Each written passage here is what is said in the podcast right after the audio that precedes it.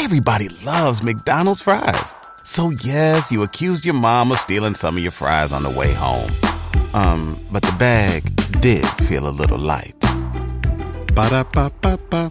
even if we think back to the show, the game, the rookies come in and the rookies are treated a certain type of way. Well, now you have rookies who have been doing business deals for four years, rookies who are coming in with a network already of a million dollars. The game is changing. Players, some of these with their NIL deals, name, image, likeness deals, they are more marketable, you know, coming into the league. And then the league is taking advantage of that. So, what does that mean for players who are already in there? It means move over. There's a new face in town. Back in that, back in that bag again. Whoa, whoa, yeah, yeah. Hey, hey, hey, hey, hey. Welcome to Making the Boss, brought to you by the Revolt Podcast Network. For this episode, I chat with sports philanthropist consultant Ashley S. Green, who works with Super Bowl champions, star players of the New England Patriots, the Atlanta Falcons, and more on their marketing, philanthropy moves, and branding. We chop it up about what her career entails, being a black woman in sports and the hurdles that come with it, working with the NFL, if the show The Game was a realistic view of the behind the scenes of the sports world, and more. Listen here. I really want to highlight all that you do and even like who you are as a person. So before we really jump into um, the swing of things, can you just introduce yourself and tell the audience exactly what it is that you do? Yes, so I'm Ashley S. Green, as you mentioned. I am a sports philanthropist consultant. So I work with athletes and their nonprofit organizations to create events and programming. I also work with their teams to ensure that the athletes are working in the community. So I work with community partnerships and engagement as well. So, exactly what type of expertise is required to have a career like yours? So what's unique about the work that I am doing, honestly, is it's it's a field of service. So I think like the first skill set is to be willing to put the needs of others first. And I'm not saying I'm not saying don't take care of yourself, but in fields of service, you're oftentimes thinking about, you know, other people. For me, I'm thinking about the players, the athlete, uh, their image, but I'm also thinking about the communities that they can impact. Also, I'm a former educator, and so honestly, I just transfer a lot of the skills uh, great communication skills, organizational skills, the ability to talk to people, the ability to network, and the ability to honestly be a go getter and to go after whatever it is that we want, or, you know, to just ensure that the job gets done. I really want to talk about your background as an educator because I feel like that was very beneficial for you, you know, considering what you do today. So, can you touch on how being that educator um, actually helped Yes. your career? So, as you mentioned, my bachelor's is in early childhood education. My master's is in curriculum and instruction. I have taught in England, I've taught in the Middle East, North Africa. I've worked with educators from all around the world. Working in education really allowed me to be able to identify the needs of large groups of individuals, large populations of people. It mm-hmm. also allowed me the ability to look at certain communities and groups and to determine what was missing. And for me, it was bringing a skill set and a knowledge of like the US Common Core curriculum and standards. And so a lot of the work that I'm currently doing right now with the athletes is going into these communities and it's saying like what's missing and what's needed. And from there, reaching back into the community, getting partnerships. So, for example, I'm working on building out a STEM lab in Dorchester with two time Super Bowl champion Jonathan Jones of the New England Patriots. And so, STEM and STEM is really important to Jonathan.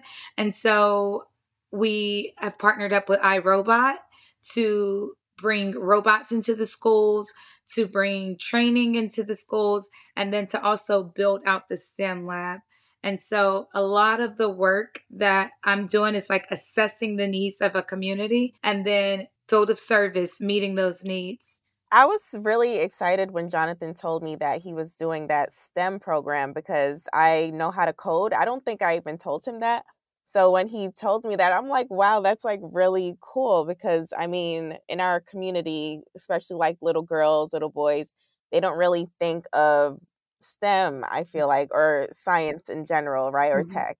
So it's it's interesting because our world is consumed by technology, but no one's really teaching us the necessities on how to code, how to do, you know, things or build things like robots, for example. Yeah. So that was No, and we're really excited about this. The school in Dorchester is primarily, uh, the population is primarily black and brown. A lot of the students are from the islands, and um, the school works closely. I just, I'm gonna shout out Lisa. Um, the principal is phenomenal. The school works closely with the families. Some of the families are undocumented, but they work closely with the families to provide them with the resources. The children are beautiful. Like they are beautiful children. They have bright futures ahead of them. But oftentimes, like you said, like it's it's a lack of um it's lack of access for the kids, you know, Mhm. and exposure. And so we're working to bring that together. And a lot of the work that I do, I I go to the players, I figure out what it is they enjoy doing, I figure out what it is that they like doing, and then I create programming around it so that when they do show up in these schools or in the communities on their off day, it's not like another work day. Instead, it's them having fun. So with Jonathan, Mhm. we visited his um we visited one of his old schools here in Georgia and our first stop was the STEM lab. He was like, I can stay in here all day. I was like, yeah, but we gotta go, you know. But that's the reaction that we want so that when the school or the kids want him to come back, you know, he's more open to doing so because he's enjoying himself and having fun while giving back. hmm right. Um, so I feel like a lot of kids they look at the sports industry and they only see, of course, like the athletes, right? They see their favorite, you know, quarterback or cornerback, their favorite defensive player, but I don't feel like a lot of people understand all of the powerhouses behind the scenes that makes the athlete the star they are. So why do you think that is? Do you think sports can do a better job at highlighting people behind the scenes? Um, because I also know like some people don't want to be, you know, in the forefront like the athletes are. So what's your take on that? So? I think I think sports can do a better job, and I think programming within institutions can also do a better job. I had a conversation with two young ladies from Spelman College, and they told me they were like, "My background is in legal. I'm studying law. Is there space for me in the sports world?" And I said, "Is there space?" Yes. I was like, yes, you can do whatever, you know, from owning, honestly, from yeah. owning a team to, you know, I was like, everything, the player's contract, like legal is all up through hmm sports. And so I think, I think it's nice when we amplify some of these positions.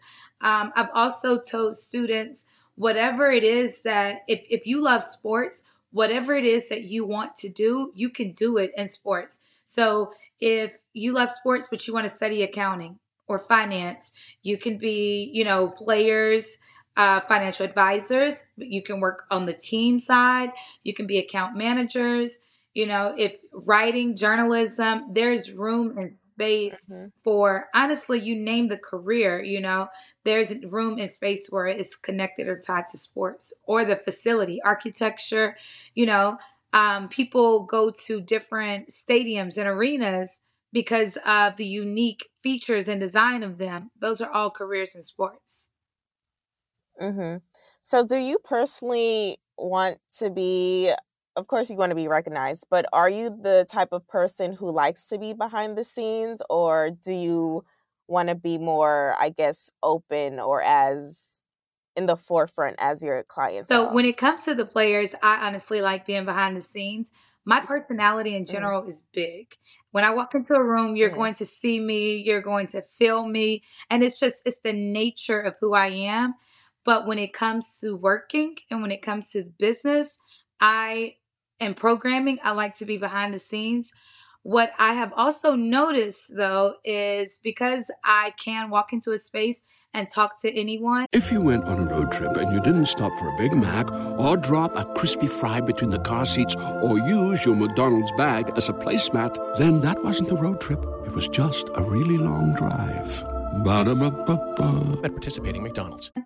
I have been able to also serve as a facilitator for players and for you know like potential investors or business um, businessmen or businesswomen because I'm not afraid to initiate the conversation or initiate the introduction. And so when it comes to the work, I don't I don't spend a lot of time marketing who I am, but when I enter a room, you'll know I'm there. Yeah, I remember the first time you and I met it was like at a Ciroc hmm party or something. And I just so it was like two parts. Like the first time I saw you, I said hi to, to you because like your presence was very, you know, known. So I'm like, oh, who's this? Hi. So me and you started talking for a bit. And then like towards the end of the night, Ty Cole, like he um had to speak more. So like both of those interactions, I could definitely tell you were about your business and very big. So that's why I really was like, hey, I need to get to know this woman more for sure. So I could definitely see people like being like attracted to your energy. Thank you. I get that a lot, honestly. Like, you know, people will say you have a lot of energy or I like your energy. But honestly, that's something that I also like have to protect, you know?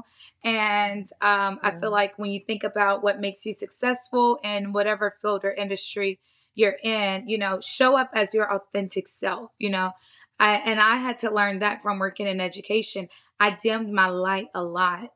And I realized, you know, as long as I'm dimming my light, I'm not fulfilling my purpose.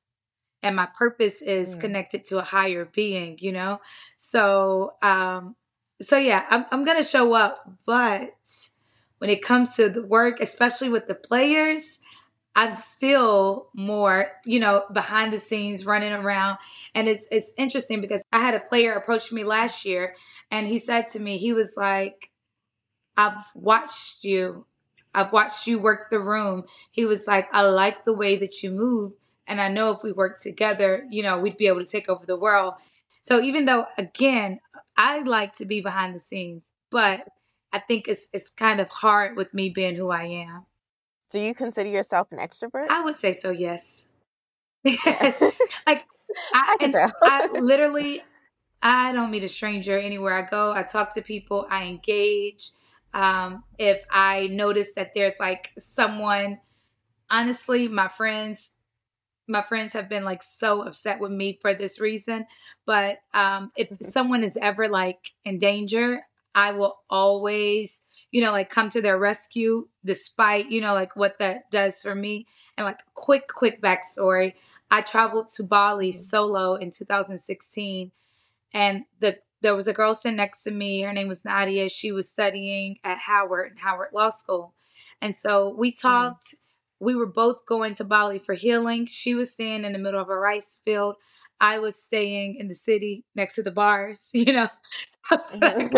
I'm like, I'm solo. I came for healing, but you know, I want to go dance. And Yeah. so on her first night there, we exchanged contacts. And it was one of those moments of like, yeah, we'll link up. But her first night there, she called me. She was robbed. And so I was like, I have a driver. Oh, wow. I can come pick you up. And we spent the entire trip together. And like that bond was just like cemented. Ended up hooking her up with one of my friends. They dated for like two years. And so I've just always had like when, when we think about service, I've always, whether it's like personal or professional, I've always been one to think about the needs of others. Wow, that's great. That yeah, that makes your job just not even a job, really. It's just you naturally as a Yes. person. It's me showing Yeah. up, working the room, you know, like making connections and getting the job done. I love that. Can you talk about some of your um, clients and what exactly do you do for them? Because um, your title, I feel like that's a good combination of a lot of things. Mhm. So can you break it down exactly what it is, what that entails? So for some of the guys like Jonathan Jones and Trent Brown, I work with their brands. And so I work with them like specifically as individuals and, you know, like players. So it's like looking like Jonathan Jones, the player. And what does that entail? Well, he's a pilot. And so what are some things we can do in the community? Hampton University has an aviation program. And in the fall, they're hosting six aviation programs in terms of proximity. It's not too far from New England. And so looking for opportunities. So one opportunity could be having Jonathan fly to Hampton, speak to the students. Another opportunity could be to have him like, you know, call in on a Zoom call, but then connect postseason. For players like Trent Brown, he has a ranch out in Texas. And so he's all things farmer, all things cowboy. We went to the Houston Rodeo had the time of our life. It was so nice. Um, but right now, I'm working with a dairy farmer up in New England. So I'm working with the Patriots to A, get Trent on the dairy farm because he's interested in their operations. But then we're also going to bring a group of students in because the exposure to careers, the exposure to, you know, just knowing hey, in the middle of the city, there's farms here, you know, there's dairy farms, and this is how you're getting your milk at the schools. And so for some of the guys, I'm doing that. Um, working with Casey Hayward. Casey has been in the league now about 12 years. And so I am all things Casey Hayward from his nonprofit organization to his personal. I recently, he named me as the godmother of his son. And so, you know, that's that's another piece. The guys, like when you're working with someone, you truly become family over a period of time because you're thinking about who do I trust, you know, and who, you know, who's in my life who I know is going to make the best decisions for me. And that's that's honestly what I'm doing on a daily basis for these players. With Marcus Jones, who's also with the Patriots, Marcus um, has an alias his name is Elliot. So Elliot is as a singer and a producer.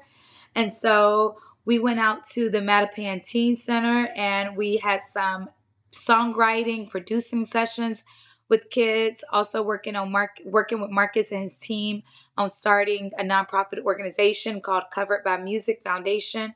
And so a lot of the work that I do, I tap into the players and their interests. What are you interested in? How do we amplify this off the field? But then how do we engage your team and also utilize the team, utilize the team's resources, and bring the team on board as well to execute either pro- personal projects or community based projects? this is kind of a crazy question, but I feel like remember that show, The Game? Mm-hmm.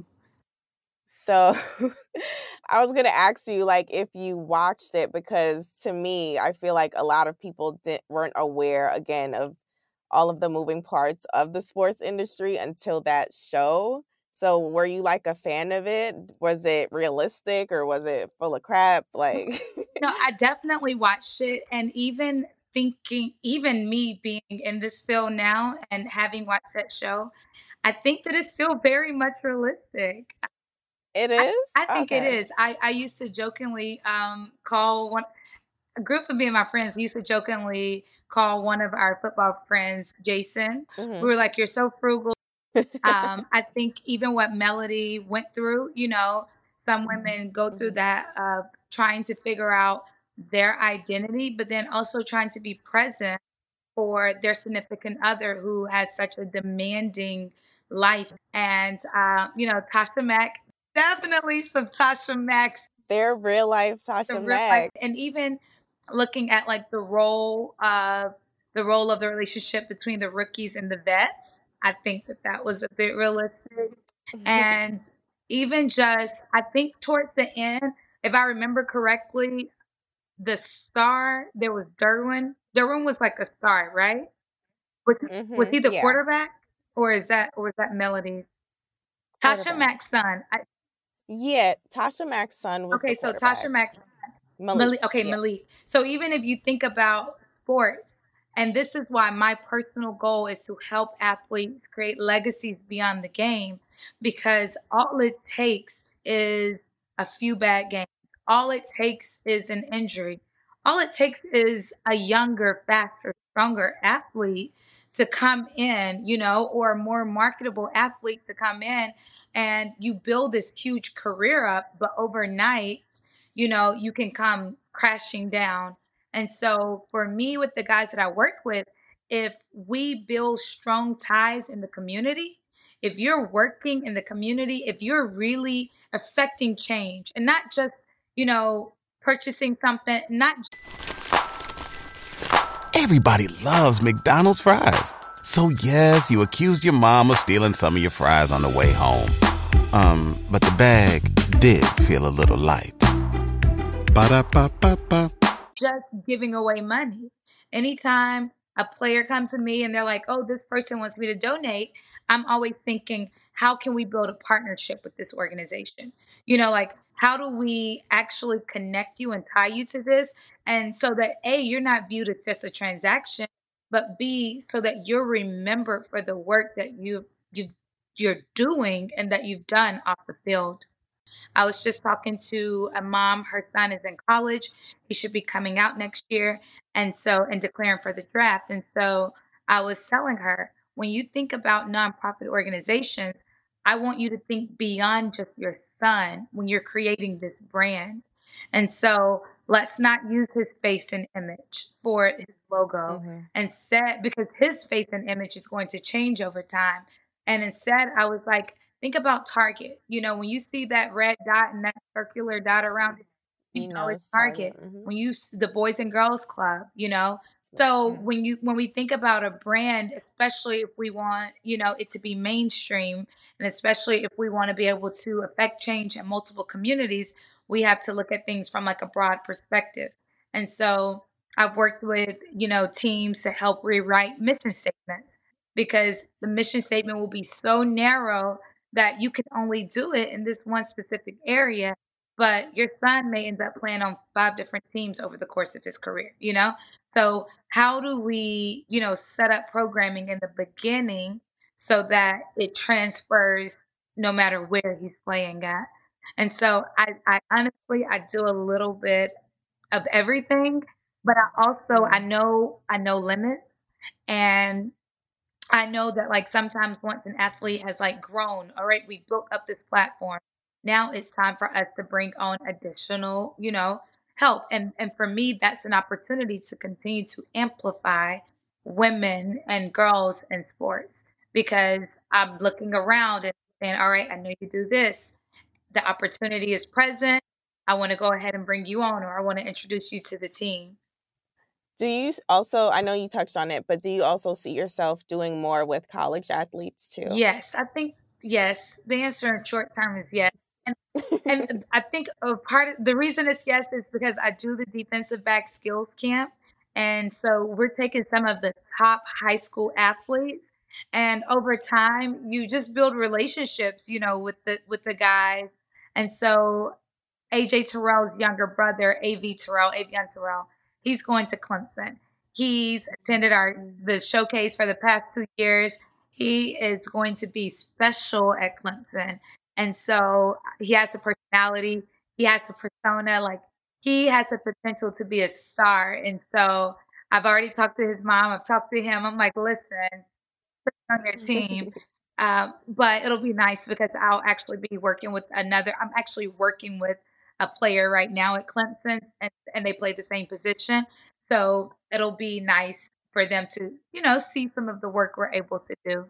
What do you see is the biggest mistake that athletes make when um, doing things uh, to, I guess, enhance their brand? The biggest mistake they make is thinking they have time. Mm, It's thinking, yeah. it's thinking, you know, I don't want to do any. I don't want the camera on right now. I'm just doing it because you know this is what's in my heart. I'm just giving back. And then when you look up and you realize you've been funding all of this on your own, and so you're like, hey, I want to get some sponsors, and it's like when when you had the opportunity to document this, you didn't want to document it. So now they don't know that hmm you're doing it. Um, but also back to the time thing, you know, like there's with everything, there's like a prime time, you know, that you're going to have within your career. And you either take advantage of it or you let those moments and opportunities pass by. And so a lot of athletes have been stars their entire life. You know, you were a star. If you were really good, you were stand out in middle and high school. You were stand out in college. And I think there's there's nothing like the, you know, uh, the accolades. There's nothing like the publicity that you get as like a college student. You have hundreds of thousand fans, you know, showing up for you on a weekly basis, booster clubs pouring money into you. You the athletes are really at like the height of their stardom, in my opinion, in college. And then you, they get to the NFL and or you know like any professional realm and they lay low, you know? And it's like in those moments of you laying low, the, these are moments where you should really be taking full control, you know, doing as much as you can because remember, younger, stronger, faster is coming. And when they come, it's all about their brand, you know, and whether or not they're going to take advantage of that current platform. Mm-hmm. Um, I would say I've also right. seen, yeah. you know, like sometimes players, it'll take an injury for a player to realize, okay, this I need to do more. But sometimes it's like you're hurt. You're not relevant. You're not you're not going out there and playing on the field. It doesn't mean that opportunities are shut down, you know? Because for the way that I see things, I'm like, all right, you're hurt. Now you can show up in the community. But right. I'm like, hey, you know, we can we can do more work now and you're visible and you're accessible. But if you're hurt and mm-hmm. you're just in the locker room, or if you're just hurting, you're sitting at home and you're not taking advantage of that time that you have off, then you weren't yeah. playing, so you're no longer relevant and you're not helping. Nowhere to be seen. Like no yeah. one, no one. I hate to say it, but no one cares anymore. Mm-hmm. Yeah, because you do. I mean, like I feel like a lot of athletes, they, of course, they're going to be upset if they're injured, but then they forget hey, I still need to be active to some extent so people could know like I'm still here, I'm still healing. So then hopefully I can, you know, come back and do what I do and continue to be mm-hmm. relevant. And the biggest thing they can do is to be a leader. And I've seen that from some athletes that I've worked with as well. You know, showing up on the sideline. You're hurt, but you're still here. You're hurt, but you're at an mm-hmm. away game. So showing up for your team and sending that messaging to the leadership of the team that, you know, you still care. All that it's matters. all about remaining relevant, you know. I did want to ask because you do work with mostly athletes. I did want to get your opinion on the lack of black owners and and um coaches in the league. Um what's your take on that? Okay, so owners and coaches, I think with owners it's a lack of access to resources and education. With the coaches, I think they're just not providing these coaches with the opportunity. Mm-hmm. A lot of the coaches are qualified, they're overqualified, they have the experience, but we're still dealing, you know, we're still very much dealing with racism, you know, like racial disparity, despite despite the the slogans and the mantras, you know, um, justice for all and all of that, despite that, we're still breaking down barriers. And so I think that one of the things that athletes can do when they are going through um, the institutions where they're provided with these scholarships for schools, I think that they should start to like think about where their interest lies and think about honestly what their careers are going to be beyond the game. Because if you start thinking that early, you can A, utilize the team and its resources, but B, start to create, you know, and position themselves to be in the spaces where the owners are and positioning themselves to be in the rooms with the decision makers. Um, from an owner standpoint, I think that more of the owners need to reach they need to they need to reach back you know look down reach back I think Ed from Big Night Live in Boston is a prime example of someone who is and is Ed Kane. He's a prime example of someone who, you know, has access, has access to power and to resources and funds, and he uses that for the good. And um, he he's a partner and supporter of Nia, who is in Boston, and she just opened up a restaurant called Grace by Nia. And so Nia is the very first black person, so like woman, male, to have a restaurant wow. in Seaport, but also the the first woman in general to have a restaurant. And even with that being said, you know, she received no's, doors were closed, and Ed, not used to receiving these same no's, made sure those doors were reopened. And so I think that like we have to remember that while we have come a long way as like a community, as like a, you know, as a culture, as you know, like who needs an alarm in the morning when McDonald's has sausage, egg, and cheese McGriddles and a breakfast cutoff? Ba da ba ba ba. Even an entity with the NFL, our guys are still dealing with racial disparities off the field. Mm-hmm. Jonathan Jones wanted to purchase some property in his hometown. And when he got to the gate, the owner of the gate didn't want to open it once he got inside, he sat down and the owner would not respond to him, wouldn't address him, wouldn't look at him. And That's crazy. And so I mean, and Kanye called it, you know, if even if you in a coupe, you still in a Benz, you know, like mm. you know, mm-hmm. people are so like that. That's the reality, and so what we have to, I think, I hate to say we have to work harder, but we just have to put those structures in place. And I think the athletes need to take advantage of their platforms when they're playing. Take advantage of the resources that the team and that the NFL, PA, or like any league offices, whether it's basketball, football, whatever, take advantage of the resources that they are offering while you're actively playing because it becomes 10 times harder when you're done. Right. I agree. So, where do you see the NFL and sports in general like in the next 10 years from you know an insider's perspective i think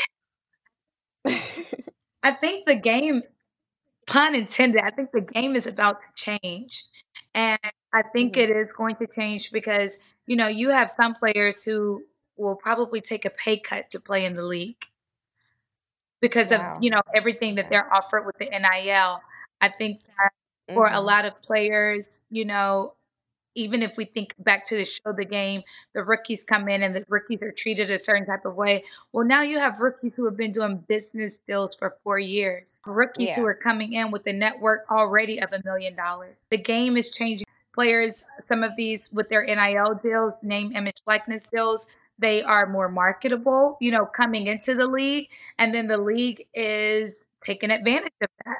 So what does that mean for players who are already in there? It means move over. There's a new face in town. There's a new sheriff in town. There's a new face on the billboard.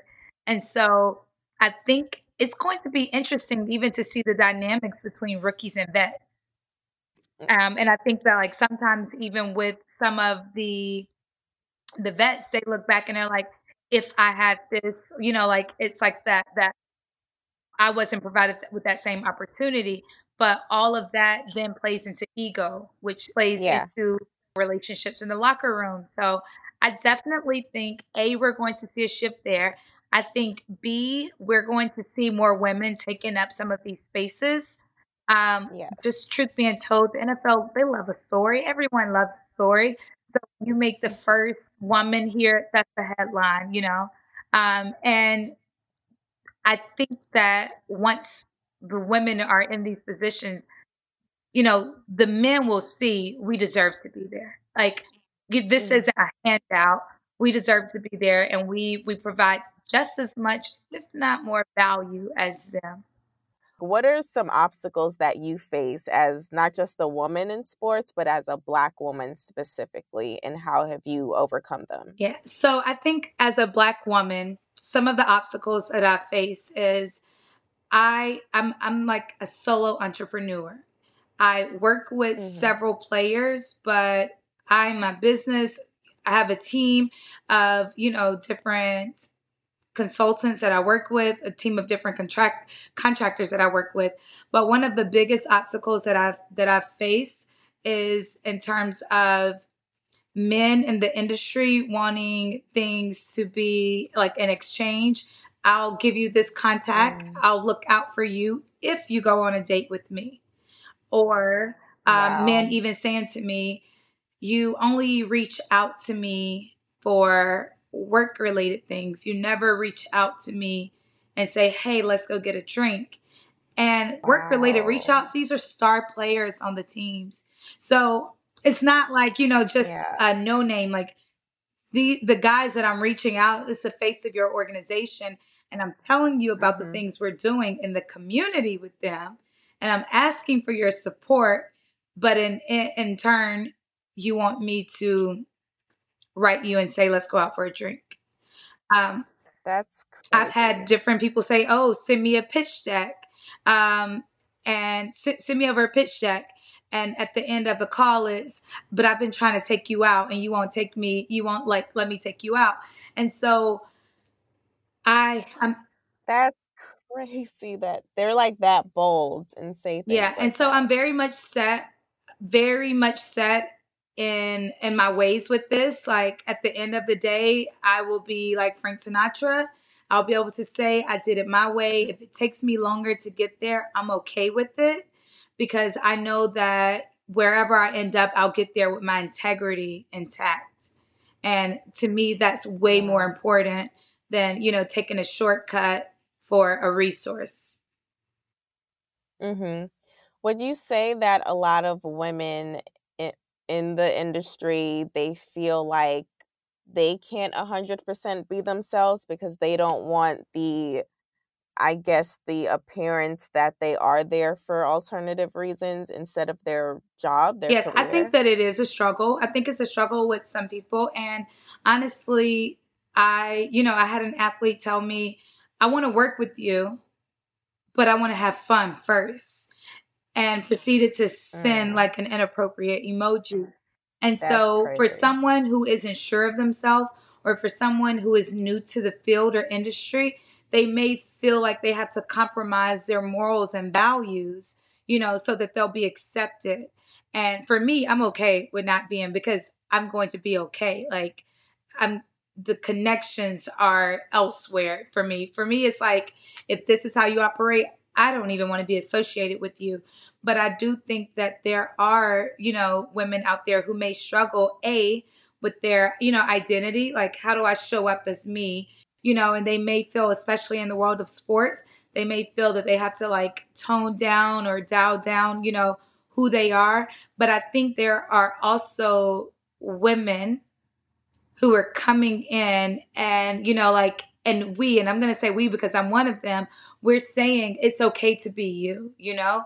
It's okay to show up. One of the things that i love is like whenever i go out sometimes i'm business sporty sometimes i'm business casual and i'm always going to be appropriate for the room that i'm in but it's walking into that room with confidence you know knowing that you know a, a trailblazer is someone who you know paves the way for others to come behind, you know? And so I think that there are women in sports like Taylor Rooks and Kimberly Martin who are doing exactly that. And and I can confidently speak on both of them because I've been in rooms with them where they have given me their phone number and have said, "Call me if you need anything." You know, like call me. And so mm-hmm. I think that I think that while some people may struggle, we are going to definitely see a shift and a change. Do you feel like uh, sports and specifically the NFL, do they want to be more inclusive of women, or do you think that they feel like they don't have a choice? I feel like it's a mixture of both. I feel like they definitely want to be more, but we're here, we're showing up, and we're showing up with our personalities. We're doing the work behind the scenes. And so sometimes you you you honestly have to pause and say, why was that event so successful? You know? Mm-hmm. What and and and I think that a lot of I've even seen it with some of the men in this industry like pausing and saying, "You know what? You were really the goat in this situation. Without you, this event would not have like ran the way that it did." And so I think that the NFL still has a lot of work to do. There are Mm. still some rooms that need to be diversified. There's some rooms that need to be busted up. You know, like realistically speaking, when you look at the owners' rooms, you know, like just that that lack of diversity there. And I would say not even with just like race, but even gender, you know, like how many women are owning these teams. And so I think that there's still shifts that need to be made. But when you look at like the Raiders organization, I believe their president is a woman. The shift is taking place. I did want to ask, do you only focus on NFL athletes or do you do um, NBA players, WNBA? So I had the pleasure of working um, on an event with Danny Green at the Barclays about years ago. And so when the Cavaliers actually played the Hawks, Danny had COVID. So he reached out to me and was like, hey, do you mind sharing some of this or getting some of your guys to come out to this basketball game? And so that was that was nice. Um, I I think in the future there's definitely space to expand across, you know, plethora of sports. But then a part of me also, I love football. Like a part Mhm. of me, you know, like it's like I, I love this. Like I love watching.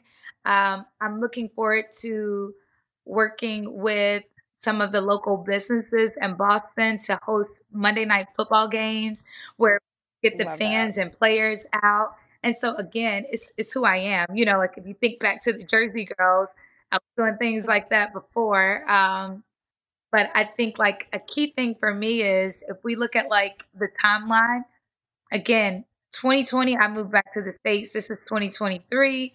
Bro was shut Right. down from 2020 to 2021, essentially.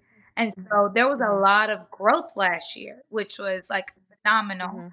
Um, I also just want to like one of the we didn't really touch this, but like the Patriots organization, they recognized me this year as a trailblazing woman in the I'm. Oh, really And so I'm sitting next to the CEO of the Kraft Sports and uh, Entertainment Group, and I'm sitting on a panel with the president of the Boston NAACP. And I'm just like, wow, you know, in my mind, there's still so much work to do, but it's nice to be, you know, recognized for Yeah. some of the work that's taken place. Yeah, and you've been doing this not that super long, and look at where you're already accomplished and where you are already. So that's a major accomplishment. So definitely congrats Thank on you. that. Thank you. Has there ever been a moment or moments where you were just over it and wanted to quit? And if so, and if so, how did you get over those thoughts? Because those are Real real thoughts. Yes. No. Yes. For sure. For sure. I, I think even like a year ago, I was like, I'm done with this. You know?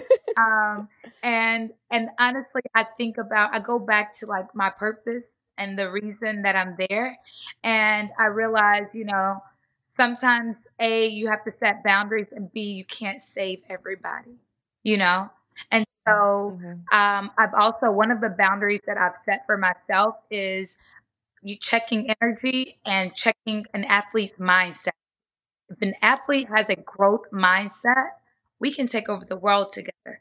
But if the athlete has a limited mindset, you're a great individual. You're just not the guy for me, you know?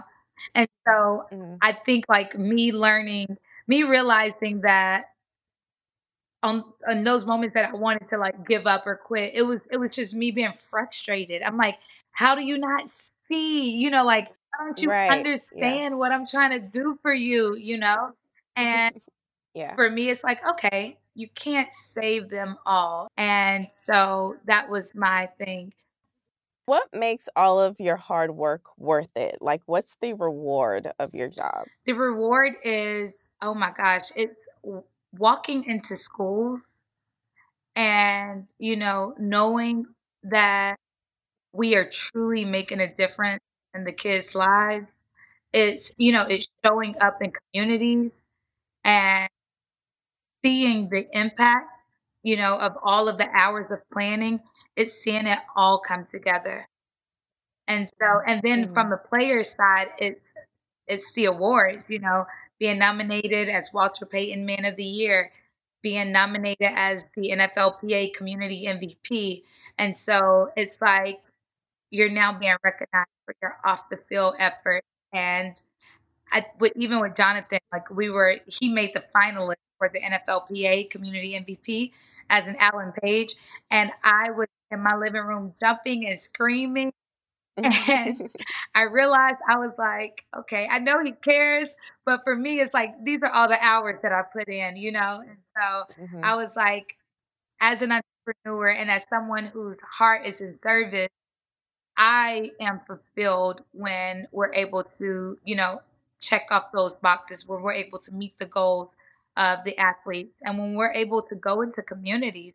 Like now in Boston, I like I've been in the the hood, you know, but it's like you know, like Mattapan, Dorchester, Roxbury, you know, like it's mm. almost like, and, and I'm seeing the impact that we're able to make, and a lot of times it's exposure, you know it's it's someone seeing someone look like me or some it's it's the girls seeing someone look like me and i'm like yeah i work in sports mm-hmm. you know it's them being able to see themselves in the players and to know that it's attainable and to know that like you know someone who plays on sundays cares about you enough to show up what advice do you have for the young girls who do want to do what you do and do want to be in sports? So, my advice is one to have a vision and a plan.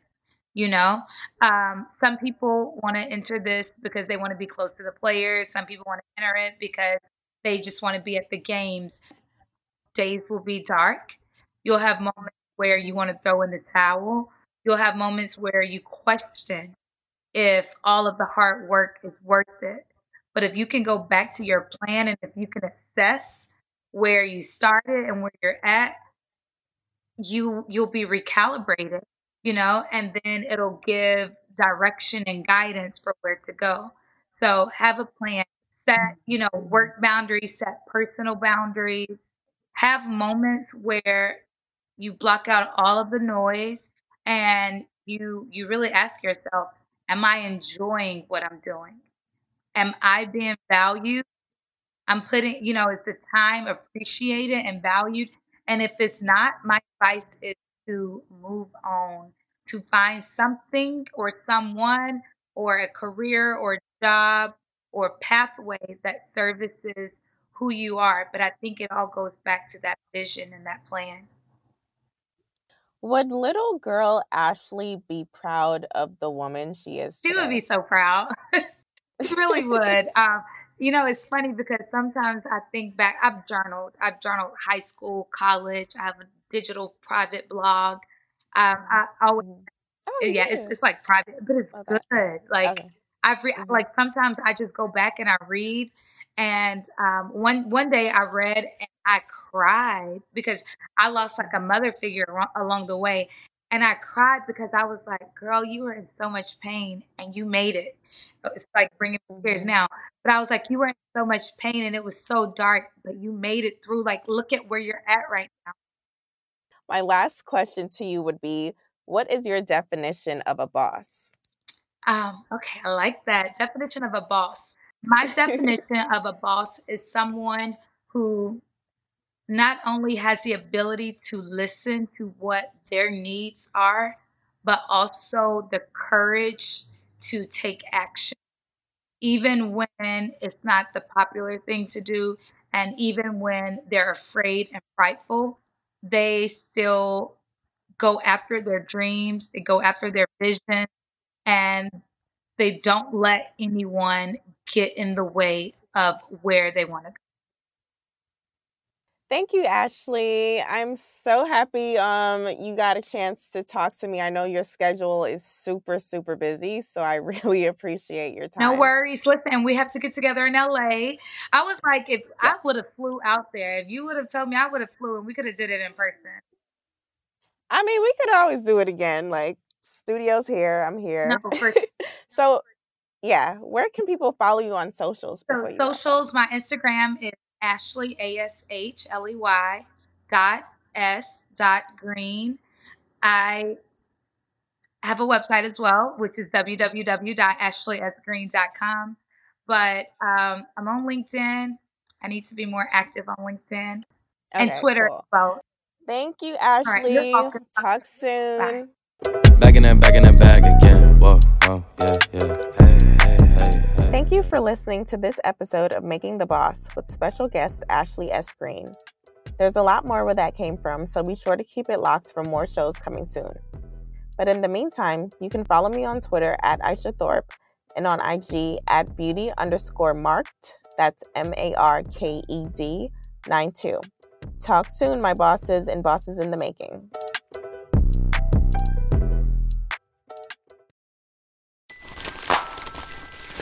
Everybody loves McDonald's fries. So yes, you accused your mom of stealing some of your fries on the way home. Um, but the bag did feel a little light. Ba-da-ba-ba-ba.